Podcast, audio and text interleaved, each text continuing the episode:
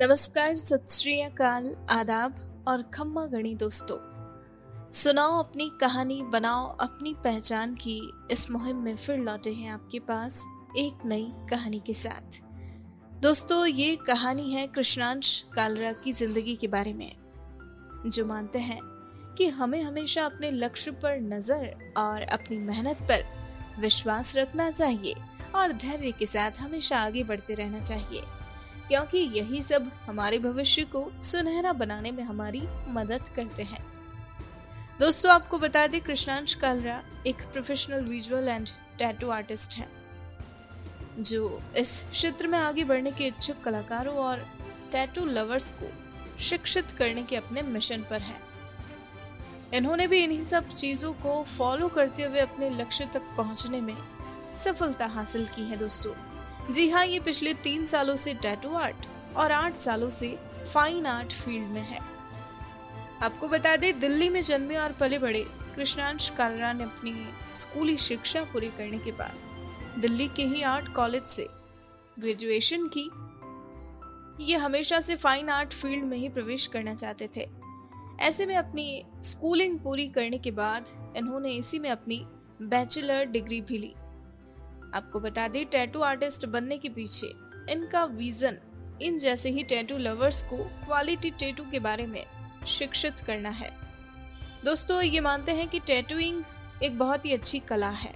इनके मुताबिक, एक टैटू आर्टिस्ट बनने से पहले व्यक्ति को फाइन आर्ट्स में महारत हासिल करनी चाहिए।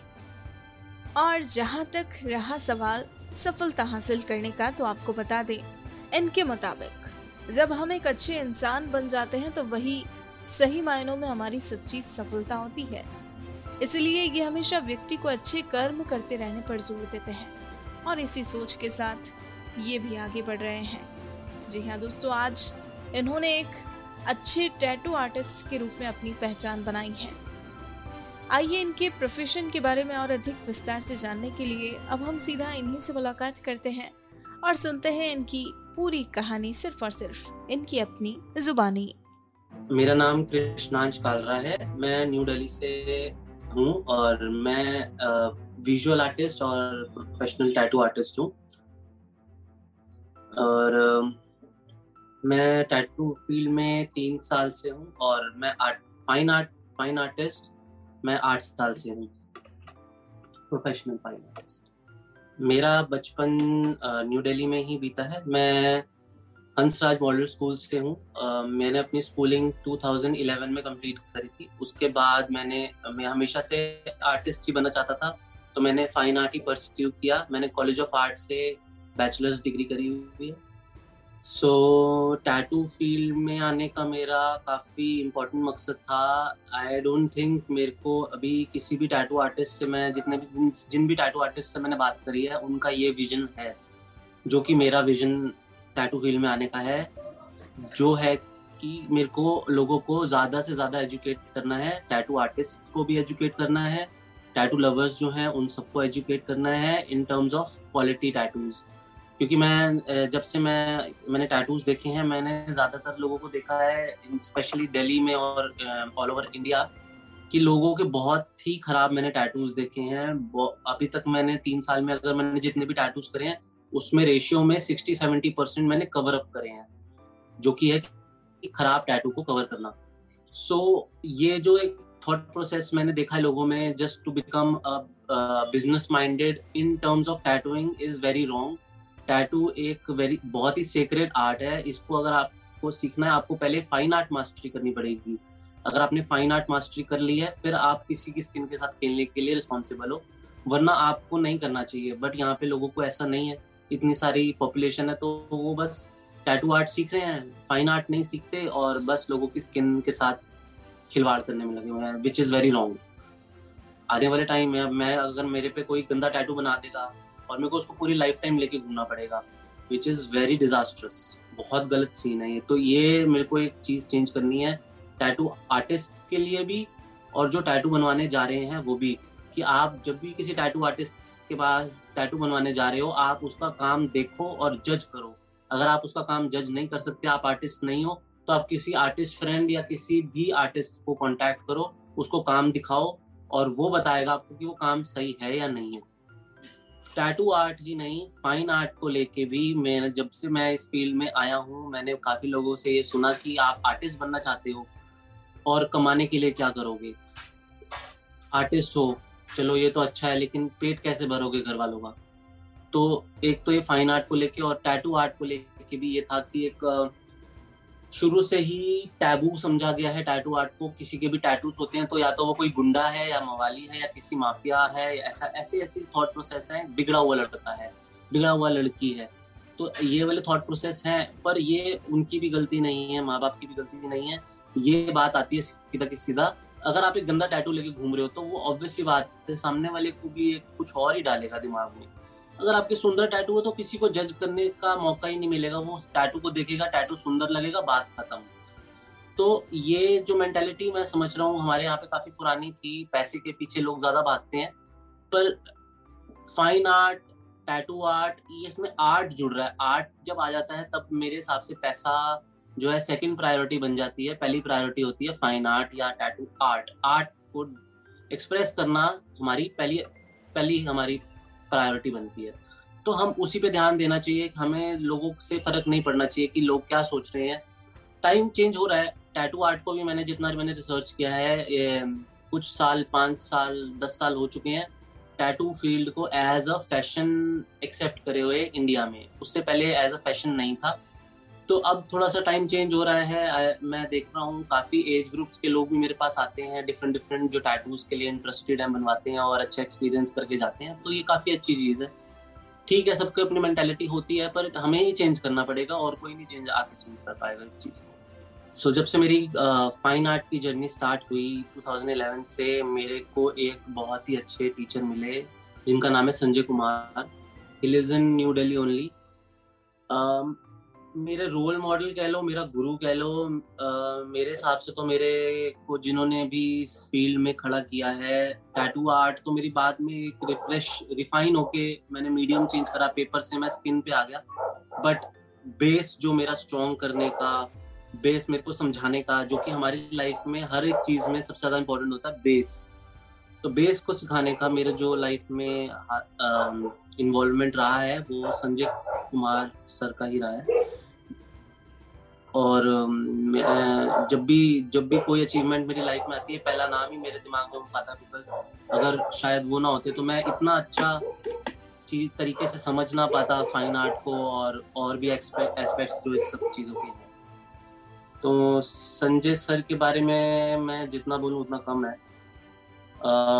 ऐसा मैंने लाइफ में कभी किसी को नहीं देखा जो सुबह नौ बजे आके शार्प और शाम के सात बजे तक बच्चों में इन्वॉल्वमेंट रखें बच्चों को ठीक बच्चों के फाइन आर्ट को ठीक करने में इन्वॉल्वमेंट रखें। मैंने आज तक किसी को भी इतना इन्वॉल्व होते नहीं देखा।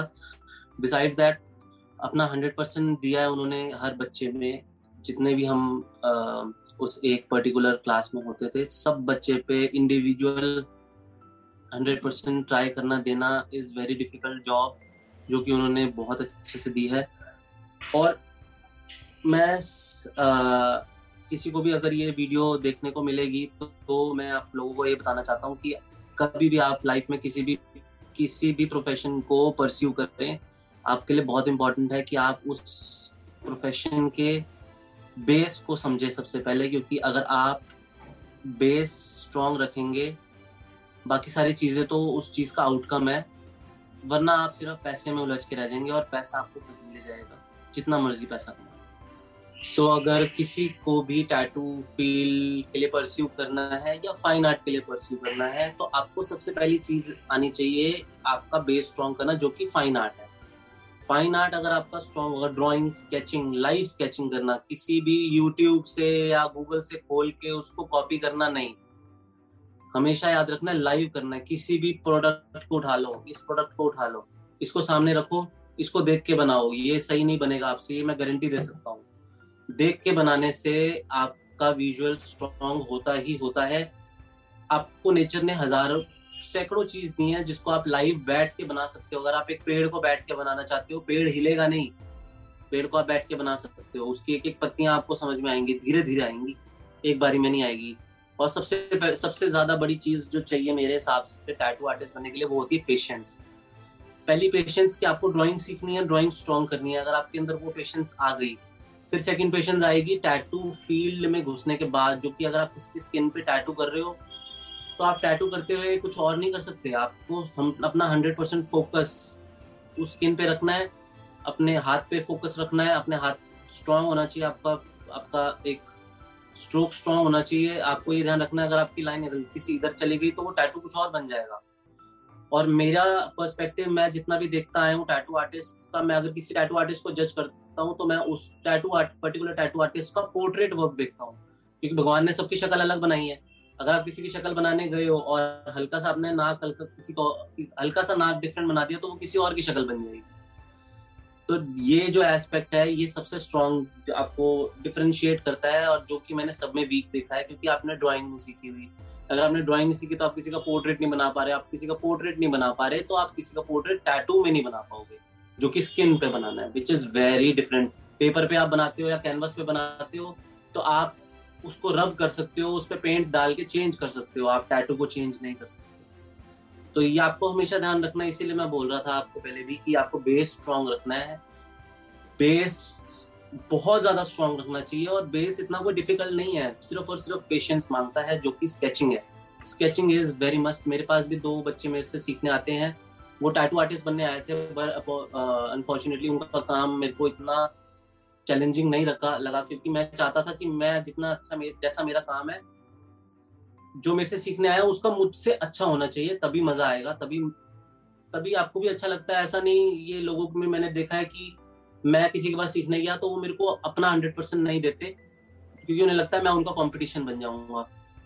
ये थोड़ी सी बहुत गल, गलत मेंटालिटी है। दो चार पैसे सामने वाला कमा के मैं कम कमा लूँ वो ज़्यादा कमा ले ये this is a very wrong thinking तो सबको साथ लेके चलना चाहिए सबको जितना एजुकेशन आपको थोड़ा सा मिला है अगर आपको कोई अच्छी चीज़ मिली आपको सामने वाले को देनी चाहिए। चाहे फ्री में दे दो पर देना चाहिए। तो मेरे हिसाब से base is very strong in every every profession so besides tattooing जब भी मैं फ्री होता हूँ मैं या तो पेंट कर लेता हूँ, या मैं स्केचिंग करता हूँ, या मैं गिटार बजा लेता हूँ थोड़ा बहुत गिटार बजाना आता है, या मैं मेडिटेशन करता हूँ। मेडिटेशन मैंने अभी काफ़ी टाइम पहले सीखी है तो मेरे को मेडिटेशन में भी काफ़ी मज़ा आता है, जो मेरा मेंटल और फ़िज़िकल स्टेबल रखता है। और मैं कुछ भी कर लेता हूँ, मेरे को, मैंने लाइफ में ये सीखा है कि अपना कंफर्ट अगर आप फ्री हो तो आप अपने कंफर्ट में मत रहो। अगर आपको पौधे लगाना पसंद नहीं है तो आप पौधे लगाओ। अगर आपको किसी की मदद करना पसंद नहीं है तो आप किसी की जाके मदद करो। जो भी आपके कंफर्ट में नहीं है, आप फ्री हो, आप, आपके पास टाइम है तो आप अपने कंफर्ट से बाहर आने की कोशिश करो, वो आपको एक अच्छा इंसान बनाएगा। That is for sure okay so success मंत्र ये डिपेंड करता है कि सक्सेस आप पैसे के, पैसे से तोल रहे हो, या प्रोफेशन से तोल रहे हो, या आप अच्छे इंसान को सक्सेस बोलते हो। मेरे हिसाब से अच्छा इंसान होना सबसे बड़ा सक्सेस है आज के टाइम में। तो मेरे हिसाब से उसको बनने के लिए आपको खुश रहना चाहिए। प्रोफेशन को स्ट्रॉन्ग अगर आपको करना है, उसको आप सक्सेस बोलते हो तो आपको मैंने जैसा बताया कि आपको बेस पे स्टडी करना चाहिए। बेस पे रिसर्च करो बेस को स्ट्रॉन्ग करो। आपकी सीड जो आपका, आपने बीज बोया बीज बीज अच्छा होना चाहिए, उसमें पानी अच्छा डलना चाहिए, उसकी खाद अच्छी होनी चाहिए, पौधा फिर अच्छा अपने आप उगता है। सबसे आप, आप, आप कुछ भी नहीं करोगे पौधा कभी भी नहीं उग के आएगा और पौधा नहीं उग के आएगा तो उसमें से फल फ्रूट तो बिल्कुल भूल जाओ। तो सबसे ज़्यादा ज़रूरी है कि आपने वो बीज जो है वो अपना स्ट्रॉन्ग रखो और उसका ध्यान रखो पानी अच्छे से डालो और खाद अच्छे से डालो। जिसका मेरा मतलब है कि आप बेस को स्ट्रॉन्ग करो। अगर आप टैटू आर्टिस्ट बनना चाहते हो तो आप अपना हंड्रेड परसेंट फोकस लगाओ ड्राइंग को अच्छा करने में। तो सक्सेस मंत्रा यही है कि आप खुश रह के फ्रस्ट्रेट मत हो फ्रस्ट्रेट हो गए तो सौ नेगेटिव थॉट्स और आएँगे जो आपको पीछे करने की कोशिश करेंगे। अगर आपको लग रहा है फेल हो रहे हो तो मेरे हिसाब से सबसे आप आप फेल नहीं हो रहे, आप सक्सेस की तरफ़ जा रहे हो क्योंकि फेल हो गए तभी आप सक्सेस देख पाओगे। अगर आप फेलियर ही नहीं देखा तो सक्सेस कहाँ? सक्सेस आपको पता भी नहीं लगेगा कि ये सक्सेस है। सो कोविड टाइम्स में प्रॉब्लम्स तो सबकी लाइफ में आई हैं। कुछ लोगों ने अपने फैमिलीज़ को भी खो दिया कुछ लोगों ने अपना प्रोफेशन खो दिया कुछ लोगों ने अपना कुछ पैसा खो दिया या कुछ भी जो भी मेरे हिसाब से लॉस काफ़ी लोगों को हुआ है कुछ लोगों को फ़ायदा भी हुआ है। सो so, मेरे लिए शायद ये बहुत बड़ा फ़ायदा था क्योंकि मैं भाग दौड़ वाली ज़िंदगी में थोड़ा थमने के कोविड ने हम मेरे को थोड़ा सा पॉज पे किया। फिर मैंने रियलाइज़ किया कि जो मैं भाग, जिस चीज़ के लिए मैं भाग रहा था, वो एक बेसिर पैर की चीज़ है, क्योंकि कोविड ने ये सिखाया कि आज आप ज़िंदा हो, कल आप गायब हो जाओगे। तो ऐसा तो सबके साथ है, सिर्फ़ मेरे साथ नहीं, सबके साथ है। तो मेरे हिसाब से आपको अपनी बाहरी ज़िंदगी को छोड़ के अपने आप को ठीक करने में सबसे ज़्यादा ध्यान देना चाहिए, ये मेरे को कोविड ने सिखाया है। जिसकी वजह से मैं मेडिटेशन और योगा में घुसा, क्योंकि योगा और मेडिटेशन मैंने पढ़ा कि वो अपने लिए होता है, वो किसी और के लिए होता तो सबसे बढ़िया चीज़ मेरे को ये लगी कोविड की, कि उसने हमें रोका। और मेरे हिसाब से जो आप लॉस कहते हो कि लोगों ने अपने आप के, अपना आप को अपना खो दिया किसी ने अपने बहुत करीबी लोगों को खो दिया तो मेरे हिसाब से मरना तो सबने है। कोई आज जीत रहा है, कोई कल जाके जीत जाएगा, ये वाली रेस तो सबने खत्म करनी ही करनी है। तो मेरे हिसाब से इतना कोई इशू नहीं होना चाहिए मरने के ऊपर कि सामने है, सामने वाला मर गया, क्योंकि आपको पता है आपने भी मर जाना तो सिंपल सी बात है, आप इतना ज़्यादा सुनने में बड़ा अजीब लगता है, लेकिन यही सच है। मेरे हिसाब से तो यही सच है, इसको टाइम लगता है समझने में। सामने वाला कहेगा, क्या बेवकूफ़ी क्या बेवकूफ़ बातें कर रहा है? पर मेरे को लगता है यही, मेरे को तो काफ़ी फ़ायदा मिला है कोविड से। So I don't think I can motivate anyone but motivational बात करनी है तो मेरे को लगता है कि सामने वाला को किस सबसे पहले तो खुश रहना चाहिए टेंशन नहीं लेनी चाहिए, किसी भी चीज़ के लिए टेंशन नहीं लेनी चाहिए, खुश रहना चाहिए। और अपने जो भी आप काम करते हो, आप उसमें फोकस रखो और फोकस रखोगे तो सक्सेस अपने आप आएगा। सक्सेस के पीछे कभी मत भागना। आप प्रोसेस को एंजॉय करो। प्रोसेस ही आपको सक्सेस ले जाएगा। सक्सेस मेरे हिसाब से कॉन्सिक्वेंस है। पैसा जो है कॉन्सिक्वेंस अगर आप कुछ काम करते हो आपको उसका पैसा मिलता है। अगर आप कुछ कर रहे हो आपको उसका एक चीज़ मिलेगा फल मिलेगा खाना मिलेगा। तो मेरे हिसाब से जो कर रहे हो उसको ज़्यादा मज़े से लो जिसपे मैं देखता हूँ आजकल लोग प्रोसेस को एंजॉय नहीं करते। किसी भी प्रोसेस को एंजॉय नहीं करते। टैटू ही को ले लो। टैटू बनाने बनाने का जो प्रोसेस है आपको पता है आपने टैटू बना दिया आपको उसका पैसा मिलना है। लेकिन आप पैसा का सोच के बैठे रहते हो और आप टैटू में आ, अपना हंड्रेड परसेंट नहीं दे पाते या प्रोसेस को एंजॉय नहीं कर पाते तो मेरे हिसाब से कोई भी काम हो, उसका प्रोसेस इंजॉय करो, खुश होके एंजॉय करो, बिना टेंशन के स्ट्रेस मत लो, कोई भी प्रॉब्लम आती है, उसका सोल्यूशन होता है। आपको थोड़ा चार मिनट पाँच मिनट बैठ के सोचना पड़ेगा, हर एक प्रॉब्लम का सोल्यूशन है, कोई प्रॉब्लम का ऐसा नहीं है जिसका सोल्यूशन नहीं है। तो मेरा बस यही है कि आप प्रोसेस इंजॉय करो, बाकी सब छोड़ दो, भगवान पे so thank you so much आप लोगों ने टाइम निकाला मेरी वीडियो देखने के लिए। और ऐसे ही अगर आप मोटिवेशनल वीडियोस देखना चाहते हैं और थोड़ा सा मोटिवेट होना चाहते हैं अपनी लाइफ में तो अभी डाउनलोड करें वर्क मॉम ऐप तो बस आप ऐप डालें और इन्जॉय करें। मोटिवेट हो। दोस्तों, आपको अगर हमारी कहानी पसंद आई हो तो आप हमें पॉडकास्ट पर ज़रूर फॉलो करें लाइक करें और तुरंत ही सब्सक्राइब करें। और अगर आप हमसे जुड़ना चाहते हैं और अपनी कहानी को भी बयां करना चाहते हैं तो हमारा मेल आईडी है support at the rate W O R K M O B Workmob dot com नमस्कार।